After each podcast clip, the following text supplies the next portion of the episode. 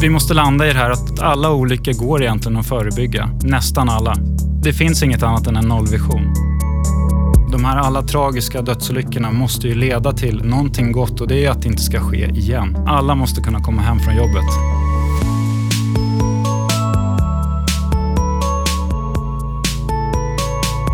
Hallå arbetsmiljö! En poddserie från Arbetsmiljöverket. Hej och välkommen till den här podden som ska ge er lyssnare information och kunskap om arbetsmiljö. Du kommer att få veta mer om risker som kan finnas på din arbetsplats och hur du kan jobba med dem.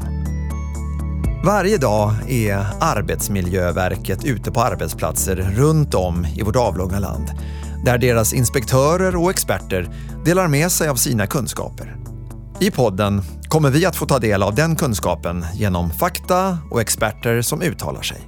Den här gången handlar podden om den nollvision som regeringen beslutat om. Jag heter Fredrik Berling och är er programledare. Precis som i alla Hallå arbetsmiljö-poddar har jag och ni lyssnare dessutom sällskap av något så härligt och fint som en inspektör. Och hon heter inget mer, inget mindre än Ann-Caroline Kostet. Hej! Hallå Fredrik och hej ni som lyssnar. Eh, det finns ju faktiskt en podd i den här serien som handlar om just inspektioner och inspektörens roll. Den kan vara väl värd att lyssna på. Men, men kan inte du lite kort bara berätta, vad, vad gör en inspektör? Eh, vi är ute och besöker arbetsplatser och inspekterar eh, hur arbetsmiljön ser ut för de som utför arbete och vi utgår då från arbetsmiljölagen när vi är ute och inspekterar. Så det kan vara att vi tittar på allt ifrån byggarbetsplatser, att eh, säkerheten kring fall är åtgärdad till att vi besöker äldreomsorgen och tittar på deras arbetsmiljö, social och organisatorisk arbetsmiljö. Ja, det är i princip allt. Vi inspekterar ju helheten på en arbetsplats. Och det är stort och litet och mångt och mycket? Absolut, det ja. är det. Ja, ni hör, det finns mycket att berätta om det i en annan podd. För idag så är det nollvision. Jag tänkte att vi skulle börja med lite sammanfattande fakta. Antalet dödsfall i arbetsolyckor har gått ner med två tredjedelar sedan 80-talet men stannat upp under det senaste decenniet. Fortfarande dör mellan 35 och 50 personer årligen i den svenska arbetskraften. Dessutom omkommer mellan fyra och nio personer som varit anställda i utländska företag i arbetsolyckor i Sverige. Arbetsmiljöverkets nollvision är ett uppdrag som utgår från regeringens arbetsmiljöstrategi kring förebyggande av arbets och dödsolyckor. Nollvisionen är ett långsiktigt och systematiskt arbete som ska bidra till att ingen ska bli sjuk, skadas eller dö av jobbet. Målet med arbetet är att bidra med kunskap, metoder och initiativ för att höja säkerheten och minska dödsolyckorna på arbetsplatserna. För att nå framgång i arbetet krävs det ett stort engagemang bland aktörerna som är kopplade till de områden där olyckor sker. Alla kan bidra i det gemensamma arbetet med att höja säkerheten och förebygga olyckor. Ja, Karo, vad säger man om det där? Eh, det är ju något som inte ska hända. Ingen ska behöva dö på jobbet. Det krävs ju ett engagemang och att man jobbar förebyggande, att man hela tiden är riskmedveten.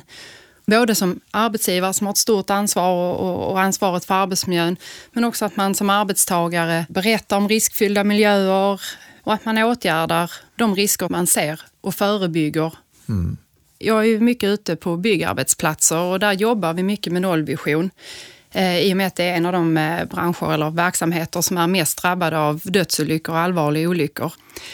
Eh, och jag kan säga att det ser väldigt blandat ut, men det vi kan se är ju att ofta så brister det i fallskydden. Att man inte har ordentliga ställningar, ibland har man inga ställningar alls. Eh, man har eh, bristfälliga skyddsräcken. Antingen saknas det så att man kan trilla rakt ut eller så är de inte tillräckliga. Och det är, det är ganska vanligt att vi ser de bristerna och ett exempel är att jag och en kollega var ute nu för någon vecka sedan och inspekterade ett bostadsområde. För oftast gör vi så att vi, vi åker ut och så kör vi runt och tittar. Eh, och detta var ett nybyggt område och de håller på att bygga en massa villor där. Och där var så mycket risker att vi fick dela på oss den dagen för att det var överallt. Så så kan det se ut ibland. Mm. Det är inte brister på alla arbetsplatser vill jag säga, men, men det är rätt vanligt när vi kommer ut. Var, får, man fråga, var det samma företag som skötte hela bygget eller var det olika företag och leverantörer som, som var Eh, bristfälliga? Det var olika. Så ganska brett låter det som att det är brett Ja. spritt detta. Ja, Mm. det är det. Ja, vi ska ta reda på mer kring regeringens nollvision nu. Vilka branscher är de mest utsatta? En har vi redan uppenbarligen fått höra talas om här. Vilka slags olyckor är det som är vanligast? Och vad gör Arbetsmiljöverket? Och sen undrar jag om en nollvision verkligen är realistisk överhuvudtaget. För att hjälpa oss med det här har vi nu fått sällskap av en projektledare på nollvisionsprojektet. Så välkommen Gustav Kanstrup. Tack så mycket Fredrik. Berätta om nollvisionsprojektet. Ja, Eh, jag jobbar ju med ett projekt eh, som knyter an till regeringens nollvisionsstrategi eh, och även vår egen strategi, Arbetsmiljöverkets strategi, som säger egentligen att ingen ska dö till följd av sitt arbete. Och egentligen kan man ju säga att allt vi gör på Arbetsmiljöverket, våra regler, våra inspektioner, vår kommunikation, det handlar ju om att alla ska komma hem från jobbet friska. Så egentligen har vi länge tyckt att vi behöver ingen nollvision. Följer man våra regler och, och ser till att eh, jobba säkert så ska det inte ske några olyckor. Men, men precis som du sa här inledningsvis så, så har eh, olyckorna legat ganska konstant i längre tid nu, mellan 35 och 50. Vi får inte gå ner. Eh, därför behöver vi krafttag. Så vi jobbar nu med att arbeta strategiskt med de här områdena där det sker flest dödsolyckor för att eh, höja säkerheten på arbetsplatserna. Kan man säga så att de här riskområdena som vi återkommer till, de har, är det 90 procent av dödsolyckorna som sker i just det, ja, nu nickar han för er som, som inte ser Nästan Gustav. 90, men 80 procent skulle jag vilja säga. Ja, då förstår jag att man fokuserar på de här områdena. Men, men att det också ligger så här konstant eller stilla, att det inte sjunker, det får ju mig att återigen undra, är det verkligen realistiskt med en nollvision? Är det överhuvudtaget möjligt? Ja, det måste vara det. Det, det finns inget annat än en nollvision. Vi, vi måste landa i det här att, att alla olyckor går egentligen att förebygga. Nästan alla. Det finns inget alternativ till nollvision. Alla måste kunna komma hem från jobbet. Utdrag ur Arbetsmiljöverkets webbplats av.se. Samverkan och samarbeten är nyckelfaktorer för att nå framgång i arbetet med att förebygga dödsolyckor.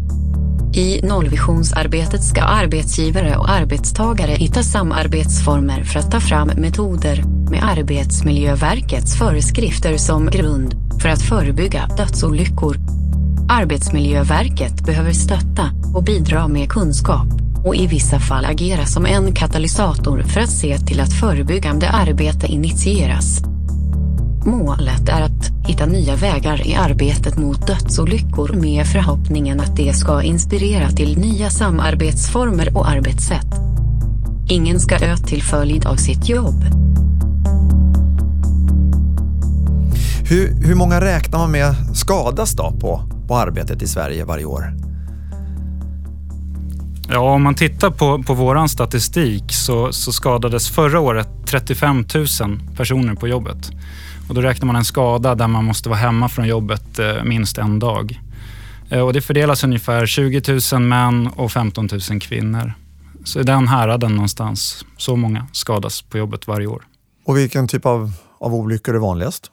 Ja, om, om man ser då sett till män så den vanligaste det, det är att ja, vi kallar det förlorad kontroll. Du kanske använder en såg som du slinter med eller en borrmaskin som du borrar snett med. Eh, någon typ av förlorad kontroll av ett arbetsredskap. Eh, om man tittar på kvinnor å andra sidan så är fallolyckor den vanligaste orsaken till arbetsskador, arbetsolyckor. Och vi, vi har hört talas om att det finns fyra högriskområden. Vi pratar om arbetsfordon, vi pratar om mobila maskiner, fall och vägmiljö. Ja, det stämmer. Vi, vi brukar prata om mobila maskiner och arbetsfordon. Vi klumpar ihop det där. Ja, okej. Men det är egentligen eh, alla olyckor som sker. Det är entreprenadmaskiner som grävmaskiner, hjullastare, lastbilar som rangerar eller backar till på en, på en lastplats utanför väg, truckar, tåg, fallolyckor från höjd, till exempel byggnadsställning. Prata vägmiljö, alltså trafikolyckor Eh, där eh, till exempel du färdas i trafiken mellan arbetsplatser. Du kan eh, kanske förflytta dig i, i ditt arbete, jobbar inom transportyrket, kör gods, lastbilschaufför till exempel. Trafikolycka, singelolyckor är relativt vanligt bland lastbilschaufförer. Det kan vara en vägarbetare som, som blir påkörd i arbetet. Sen har vi också då eh, vårt fjärde område som, som har att göra med trä, arbete med träd och djur. Mm. Trädfällning, stormfälld skog, kopplat mycket till, till eh, jord och skogsbruk. Då. Okay. Arbete med djur. Och om man klustrar ihop de här fyra och klumpar ihop de här fyra områdena så säger att vi, de, de allra flesta dödsolyckorna har, har någon slags koppling till, till de här områdena. Vad är det som gör att just de här är olycksdrabbade? Då? Jag skulle säga att det handlar om så stora energier. Faller du från en höjd, ramlar ner, jättehöga energier som inte kroppen klarar. Påkörd av en grävmaskin, skopa i huvudet. Eh, höga energier är det som inte människan klarar av. Och sen tänker jag ju att en hel del är ju ensamarbete också. Absolut. Det kan vara en viktig faktor där, att, att en olycka sker och du, du har inte någon som kan hjälpa dig att tillkalla det här reaktiva arbetet att eh, rädda liv, att du inte hinner med det. Om, om man ska titta på de här områdena, vad innebär det för, för branscher? Då? Vad, vad är det liksom för yrkesgrupper och branscher som är vanligast i den här statistiken? Ja, om man ser sett till dödsolyckorna, då är det fyra branscher som, som sticker ut. Och Det är då byggbranschen, transportbranschen, tillverkningsindustri och det är då gröna näringen, jord och skogsbruk. Det är de som syns mest eh, i vår statistik. Men man kan väl säga att de här områdena som, som vi identifierar, det är ändå områden som täcker in andra branscher. Det är ju flera som, som kör i vägtrafik till exempel och utsätts för de riskerna. Det är andra branscher där man använder mobila maskiner, även där man utsätts för risker att falla. Det är inte bara branschen som är viktig, utan även de här riskerna och, och situationerna som man utsätts för. Ja, du nickar Karo. Ja, det är ju mer risken man utsätts för. Ju. N när du är ute på inspektion då, Karo, märker du skillnaden från arbetsplats till arbetsplats eller så här, från från företag till företag, från bransch till bransch när det gäller kultur och sådana saker, tänker jag. Absolut, det, det skiljer ju sig. Ehm, definitivt det här med säkerhetskultur och hur man jobbar förebyggande och, och så. Och det, jag tror det handlar dels om kulturen, men det handlar också om kunskap. Att man kanske inte har kunskap om eh, arbetsmiljölagstiftning och, och, och vilka regler som gäller ute på arbetsplatserna. Att det ska se ut på ett visst sätt och vara anordnat på ett visst sätt. Och och, så, och det här med systematiskt arbetsmiljöarbete, det här med att jobba förebyggande, eh, att man undersöker och riskbedömer åtgärder och följer upp sin verksamhet regelbundet. Att man liksom inte riktigt har kunskap om hur man ska göra det. Och sen finns det ju de som kanske inte gör det fast de vet och där kan jag tänka mig också, när jag är ute och, och, och jobbar som moderator och konferencier i olika företag och branscher, så känner jag en, det som man kallar för lite grabbig eller machokultur. Sådär. Är det någonting som du känner igen också? Att där, där, man ska inte ha hjälm för det är lite töntigt eller ja, man har en jargong där det är coolt att inte sätta på sig en säkerhetslina och så vidare. Och så vidare. Alltså nej, jag, jag personligen har inte direkt haft den upplevelsen när jag har varit ute, utan när vi kommer så har man oftast en förståelse för när vi går igenom, förstår ni liksom vilka risker här kan finnas? Ja, ja, absolut, det gör vi. Man ändrar, alltså man tar ju på sig den här fallselen när vi kommer och, och man rättar till de här räckena och, och, och så. Men eh, vad som har försiggått innan där, det, det, kan vara svårt att veta. Men ibland kan man ju såklart uppfatta att här är det lite så, ja ja. Men det är ju viktigt att man som arbetsgivare är tydlig med eh, vad som gäller eh, och att man berättar vikten av det, varför man måste ha de här skyddsanordningarna, eh, varför man måste ha den här skyddsutrustningen på sig, vad det handlar om. Det är ju arbetsgivaren som leder och fördelar arbetet och man ska ju som arbetstagare följa de instruktioner man får från arbetsgivaren. Så att man ska ta på det om arbetsgivaren säger att det är det man ska ha på sig. Jag läste någonstans att, att, att drygt hälften av arbetsgivarna faktiskt inte lever upp till de här grundläggande kraven, grundläggande reglerna som finns för att be, bedriva det här systematiska arbetsmiljöarbetet som det så fint heter. Stämmer det? Utifrån min erfarenhet så är det ofta som, som, eh, som vi ställer krav på just det här kopplat till systematiskt arbetsmiljöarbete. Och då är det, då är det kanske inte rent praktiskt att det här saknas ett räcke, utan då är det mer det förebyggande arbetet och att man sprider en kultur och sprider en kunskap bland medarbetare. Så. Precis, och där säger du en viktig sak också Fredrik, att det är viktigt att arbetstagarna också får kunskap om arbetsmiljön och vad som gäller och vilka regler som gäller och så. För att då underlättar det ju för arbetsgivaren att få in till exempel, vi pratar om tillbud. Vet man liksom vad är tillbud i vår verksamhet? Hur ska jag rapportera? Så då underlättar det för arbetsgivaren att få in vilka risker som finns, att man har kunskap om arbetsmiljöregler där man arbetar. Då ser man ju lättare också om något inte stämmer och man kan gå och säga till arbetsgivaren att här har vi en risk, så att de blir medvetna. Och att man som eh, arbetsgivare gör det här systematiska arbetsmiljöarbetet ihop med arbetstagarna så att de är involverade i vad det är som händer. Och att när man har gjort sin riskbedömning och de åtgärder man kommer överens om att man ska göra, att man faktiskt som arbetstagare då följer, eh, följer det som man har kommit fram till. Det är tillsammans liksom man skapar en bra arbetsmiljö. Även om det är arbetsgivaren som har yttersta ansvaret. Mm. Vi har gett oss ut för att fråga om, eh, om folk på stan har varit med om arbetsplatsolyckor och i så fall vad det var som hände. Så här lät det. Har det någonsin hänt en allvarlig olycka där du jobbar? Nej, det ska man väl tacka för. Eh, inte än i alla fall. Det är väl bara att hålla tummarna att det inte gör det. Flertal har jag varit med om. Allt från skador till eh, hjärtstopp. Vad gjorde ni då när det blev hjärtstopp? Nej, men då var jag den som var ansvarig för att eh, ta hand om den här defibrillatorn. Jag fick ett samtal om att jag skulle ta mig till platsen och koppla på den här och följa instruktionerna. Som tur var så hade jag utbildning på den så jag visste vad jag skulle göra. Vilken dag i veckan tror du sker flest dödsolyckor på? Vet inte, men jag kan gissa, eller killgissa. Det kan vara torsdagar. Eh, måndagar eller fredagar. Måndagarna för att man är trött och ofokuserad efter helgen och fredagar också för att man är trött och ofokuserad efter en lång arbetsvecka. Fredagar. Om AVs räknas som arbetstid, då, då är det då. Ja, Karo, hur, hur, hur, ser det ut? Vilken veckodag är den mest olycksdrabbade? Enligt vår officiella statistik så är det onsdagar som, eh, som man då sett eh, över en längre period skulle vara den som är där det är mest olyckor. Eh, men ser man under 2018, då förra året, så var det tisdagar. Jaha. Och, och, och, Gustav, om man ser på Ja, om man tittar på dödsolyckorna så var den här killgissningen faktiskt bra. Torsdagar. Ehm, det är den mest, om man tittar de tio, tio senaste åren har flest dödsolyckor skett på en torsdag. Mm. Går det att säga vilken period på året? Ja, oktober faktiskt. Oktober, november, december, höga andel dödsolyckor.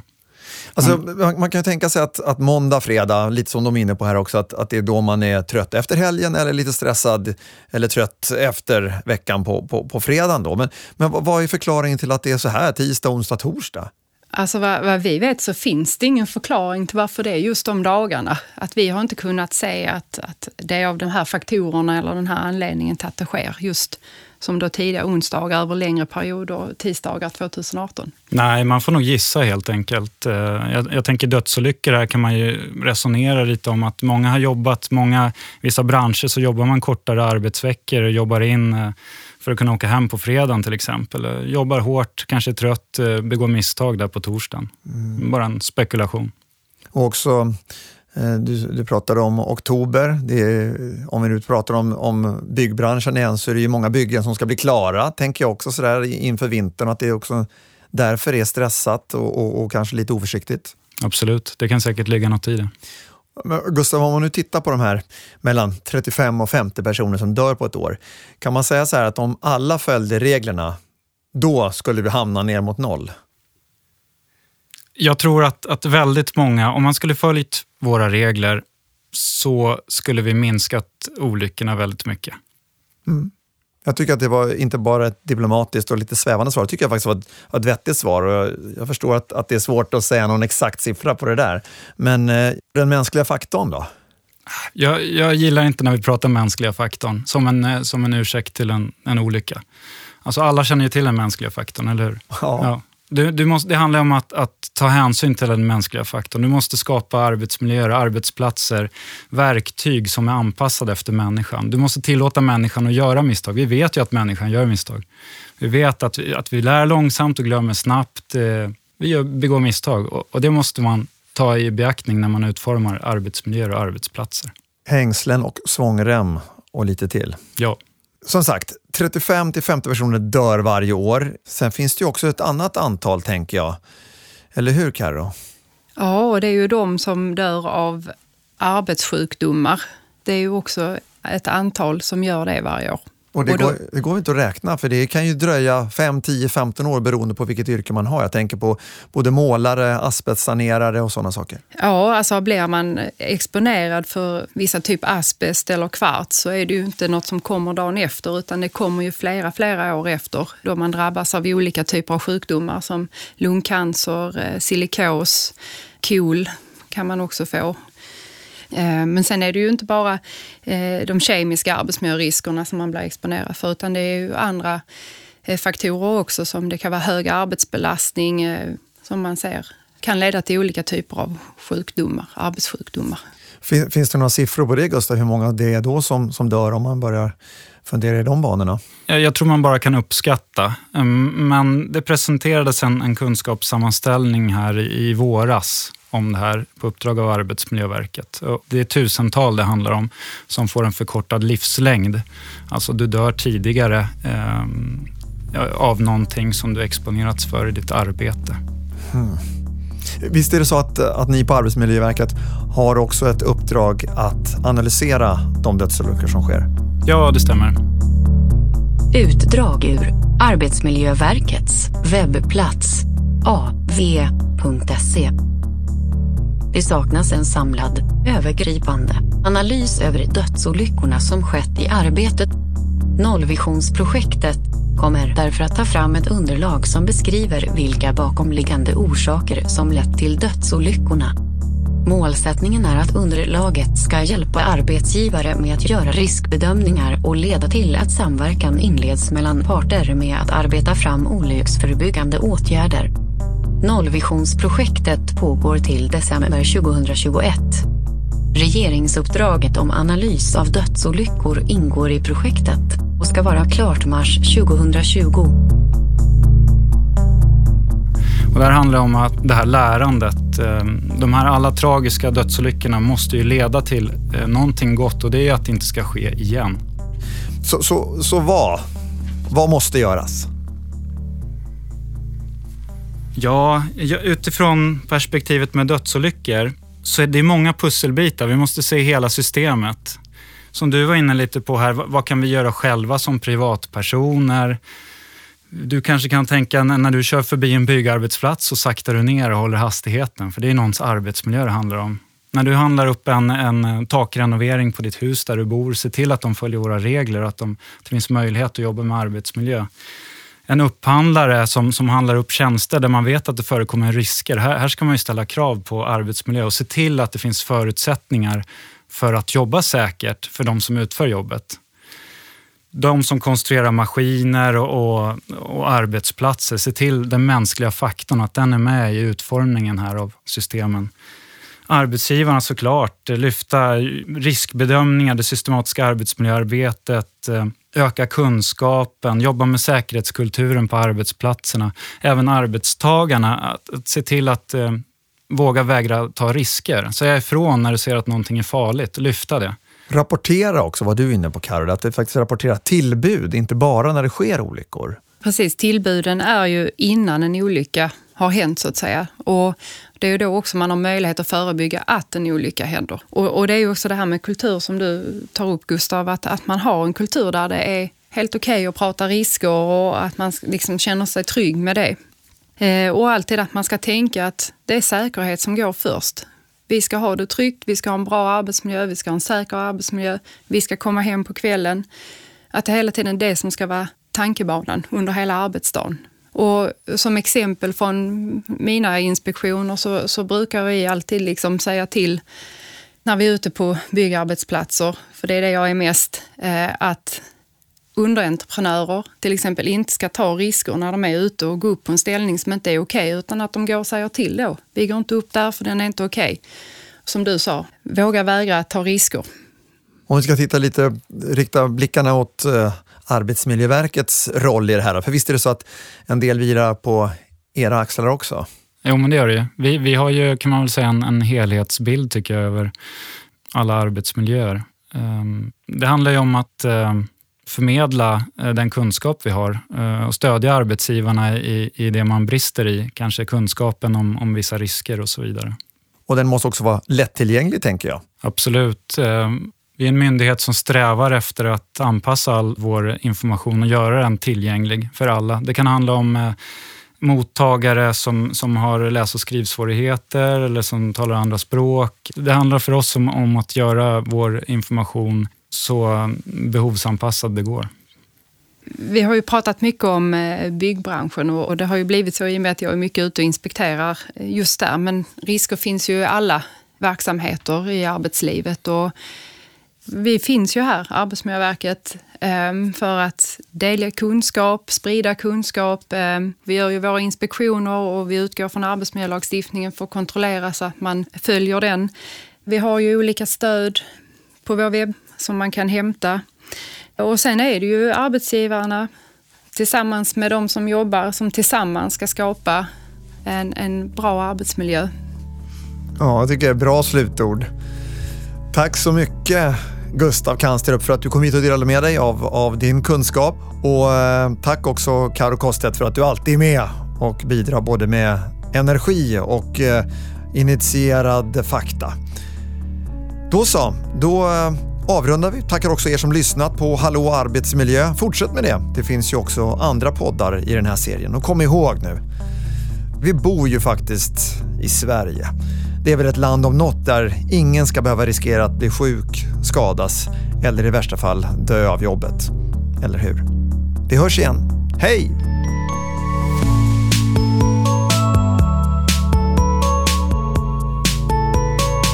Hallå arbetsmiljö!